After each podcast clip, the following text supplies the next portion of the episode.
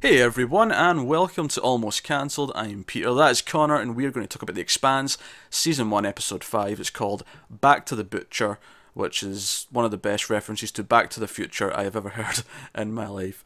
Full spoilers for the episode, as always. And we were kind of right about this one, in the sense that obviously it had to take a bit of a downtime. Yeah. Although amusingly, I don't think you were right about them shying away from Holden and the, the space crew. If anything, we get more of them because there was nothing on Earth. Yeah, I, I, um, I was wrong. That I, will say it. I was wrong on that one.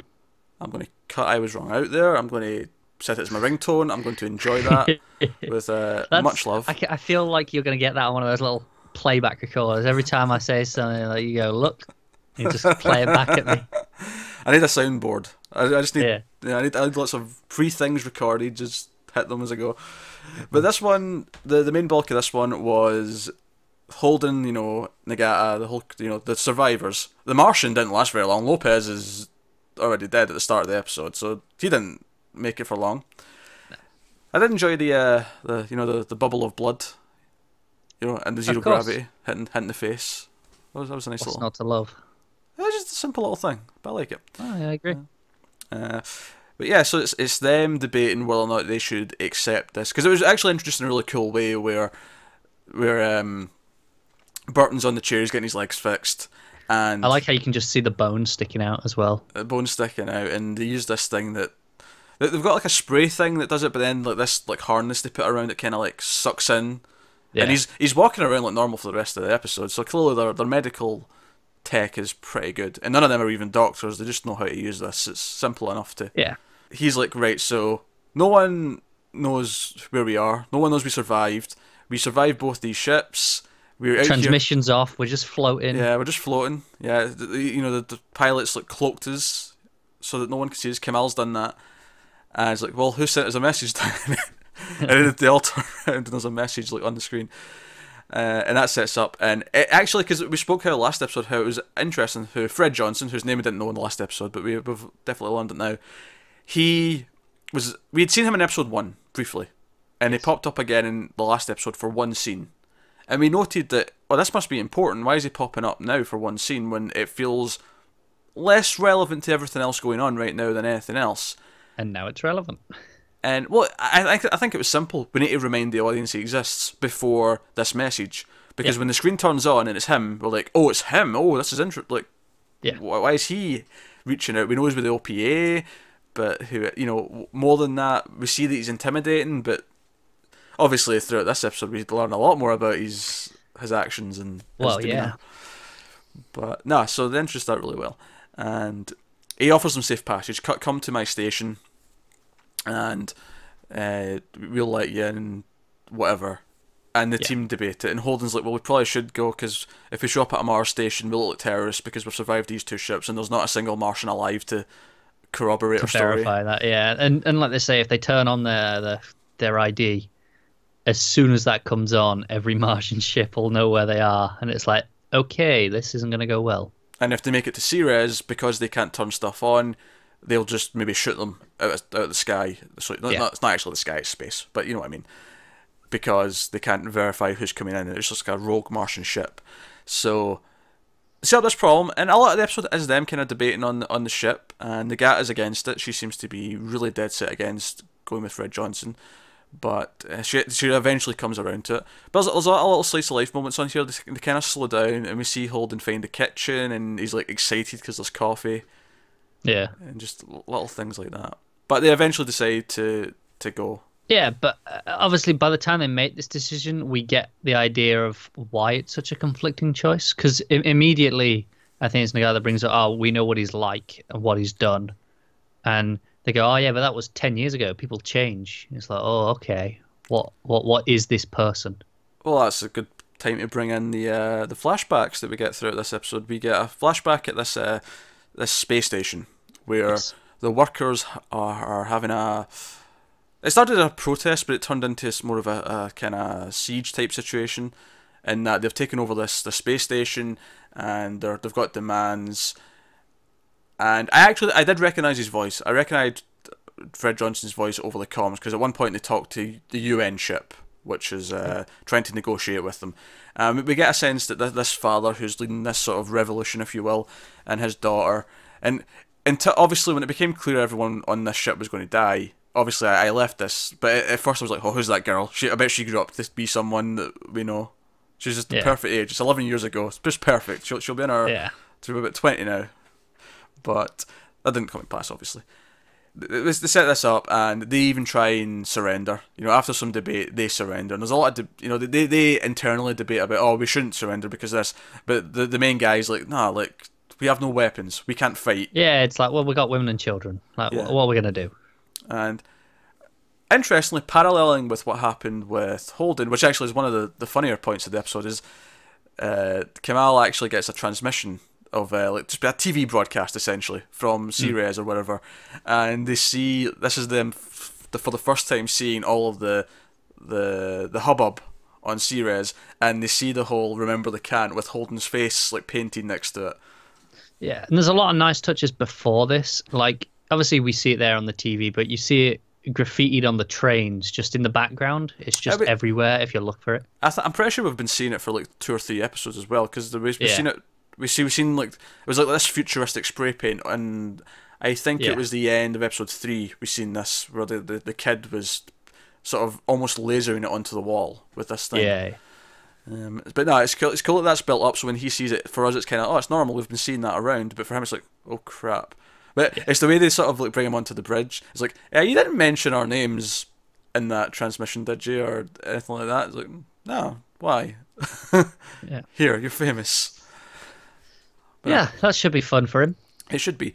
But like I say, that parallels what happened in this flashback because just before the ship gets blown up by the UN, we they send out this transmission saying this is what we did to everyone. We've tried to surrender, but they're not listening to us. Uh, it's like this last speaking of, and I assume this got out because maybe, maybe, maybe not. It's hard to tell. It is hard to tell because obviously it earns him the nickname. The Butcher of Anderson Station. He earns him that nickname. Yeah, it's a pretty cool nickname, but it doesn't really tell us whether or not the transmission got out because it you could Yeah. You could get it for either way.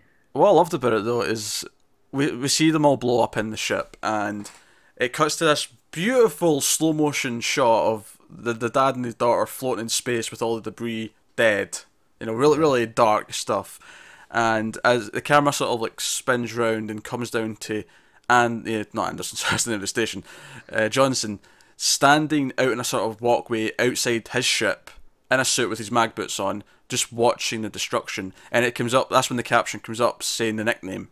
Yeah, I think that's a really big moment for him as well because obviously he's just decimated this this ship full of people, but he has the guts to go and physically stand there and watch what he's done.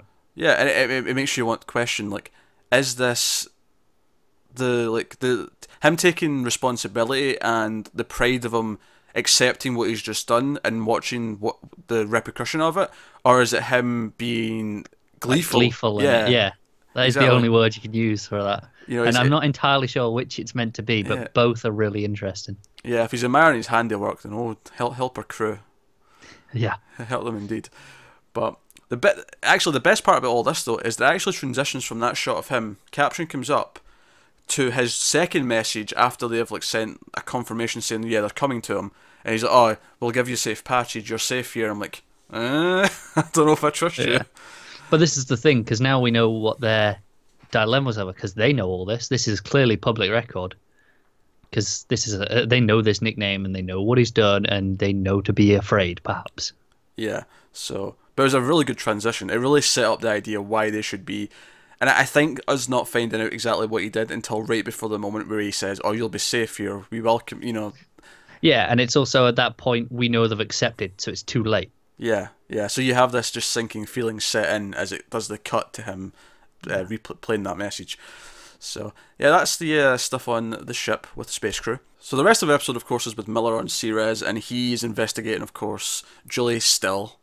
very, long drawn out investigation, but he does get somewhere in this episode to an extent because he he tracks down a friend of hers Yeah, yeah, so someone who was close, and well, I say friend. I mean, he respected her because once he interviews him, he talks about how she was determined and she was sacrificing herself, Say And friend because there's not really a better term to to really describe it, is there? yeah, the closest thing we've found to one of her friends anyway. Uh, this Yeah. this far, but it. It it gets a little bit further, and he has this theory that her her ship was going to intervene with this, this other ship. that we I don't think we'd heard about before this episode, but it was a ship that was leaving the Phoebe station, which was the, the big sort of thing where I was like, oh right, okay, we know about that. Hmm. So all, all these things seem to be tying in with each other. And his theory is that this ship was going to intervene for that, and whatever all the bloodshed's been for, it's been for whatever was on that ship. Yeah. Which makes you question what on earth is on it. Hmm. Yeah, that adds to the mystery, which is really nice. Well, there's a lot of good things throughout his investigation on this episode. There's a fantastic scene with Jared Harris when he's at the uh, what I was thinking reminded me a lot of Blade Runner. He's, he's eating noodles at this little sort of, you know, just walk up and sit, yeah, kind of place. Yeah. And they have this great scene where Jared Harris offers them, "Oh, this is the guy who stabbed your partner." I say stabbed, skewered probably is a better term. And he he essentially offers this up, and it, I like the relationship they're building with him, and that he's clearly, he's clearly got goals. He he has an agenda, Ulterior motives. ulterior motives, yes, but he he's playing it in a very sly. I'll help you. It's almost. Um, I'm trying to think of a, another example of this from another character, because there's definitely other example. You know, almost like a. We don't know for sure yet if he is less evil, but it's kind of like a less evil Lex Luthor almost, where he's Yeah, we have like a, a, a public persona Yeah. of friendliness and genuinity. Yeah, Not and sure he, that's a word, but yeah, and he claims that he wants to know more about Julie because she was one of them. Which again, it's the first time someone's just flat out confirmed that she was working with the OPA. It's been very danced around up until this point. yeah. And I, I thought that was a really great scene, and the way they were playing off each other. Jared Harris is a really good actor. He's he's great for these kind of roles. Yeah. So And that he- accent still. yeah, yeah, the accent.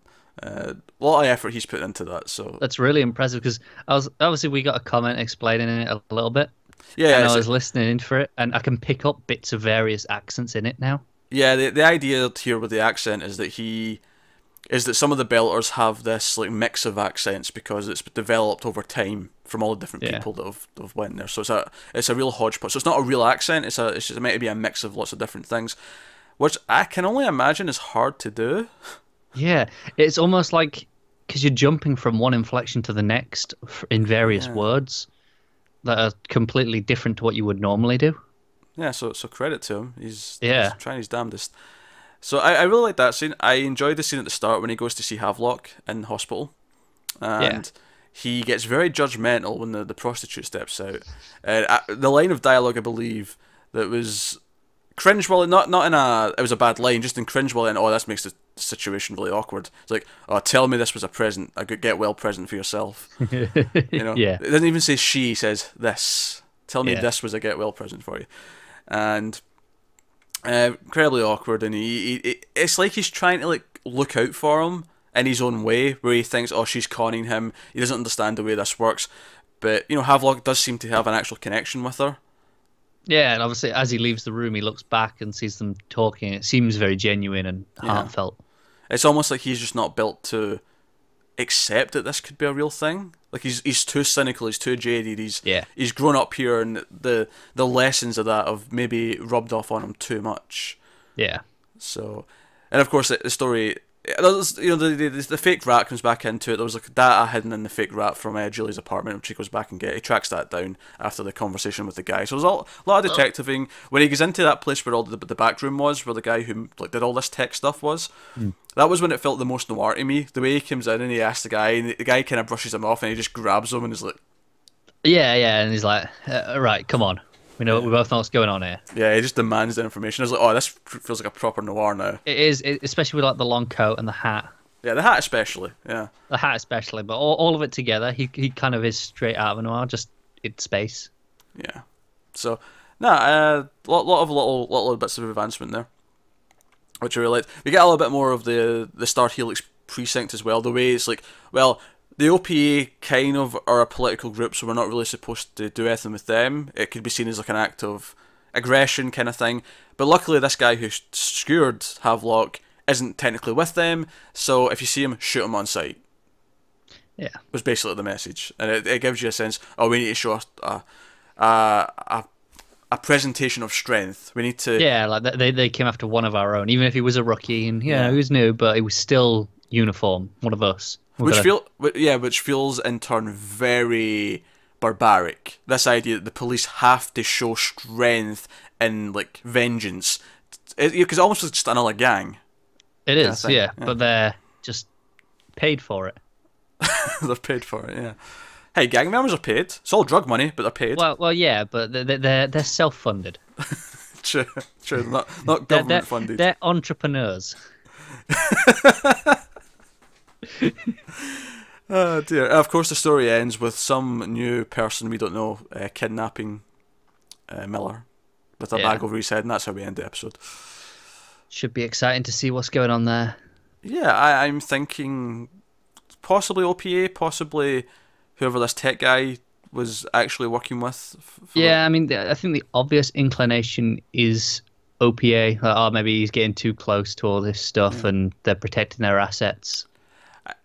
Although I don't really see that being a being a thing in the sense where I feel like Jared Harris has a vested interest in him now, so he will want to.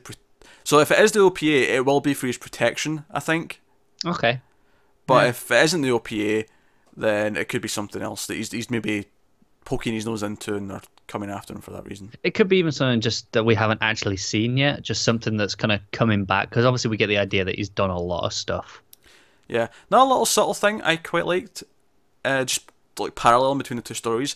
You see Miller have coffee, and it's almost just like nonchalantly, ah, uh, of course I'm having coffee, uh, whatever. You know, he just sort of grunts his way through it, and it parallels nicely in the scene in the ship where Holden like finds the coffee. And he's like, "Where's the coffee beans? I'm having some of this." Yeah, yeah, And it, it- does.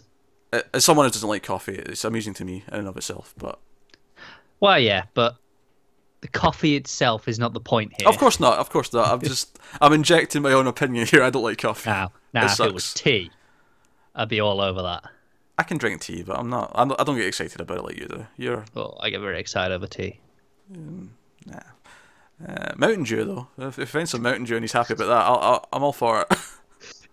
Look, at least there was a link between coffee and tea. Mountain Dew.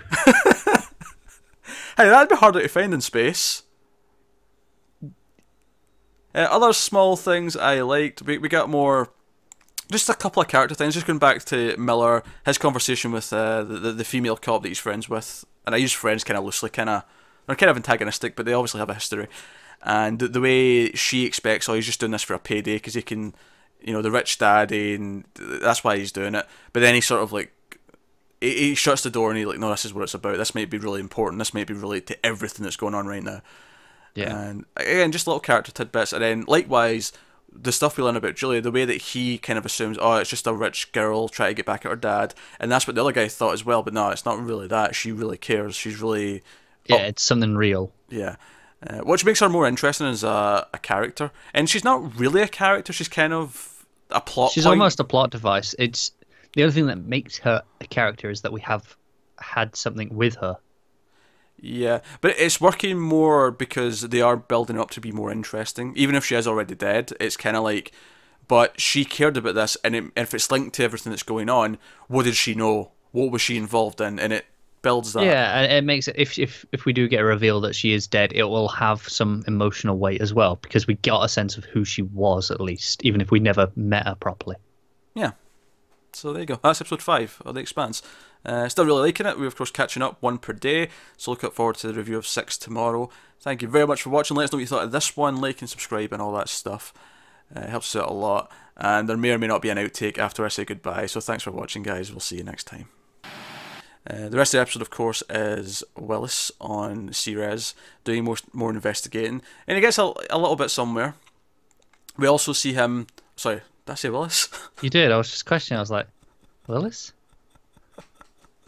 I was like, scanning. It's like, what the hell's Willis? Where's that come from?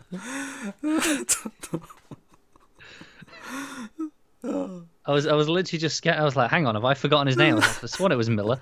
And then, but before I said anything, I was like, I'm gonna check the list next to me. I just got to it, and you stopped yourself. Where the hell did Willis come from? what made it is your your realization. Sorry, like, we just go. Sorry, I just said Willis.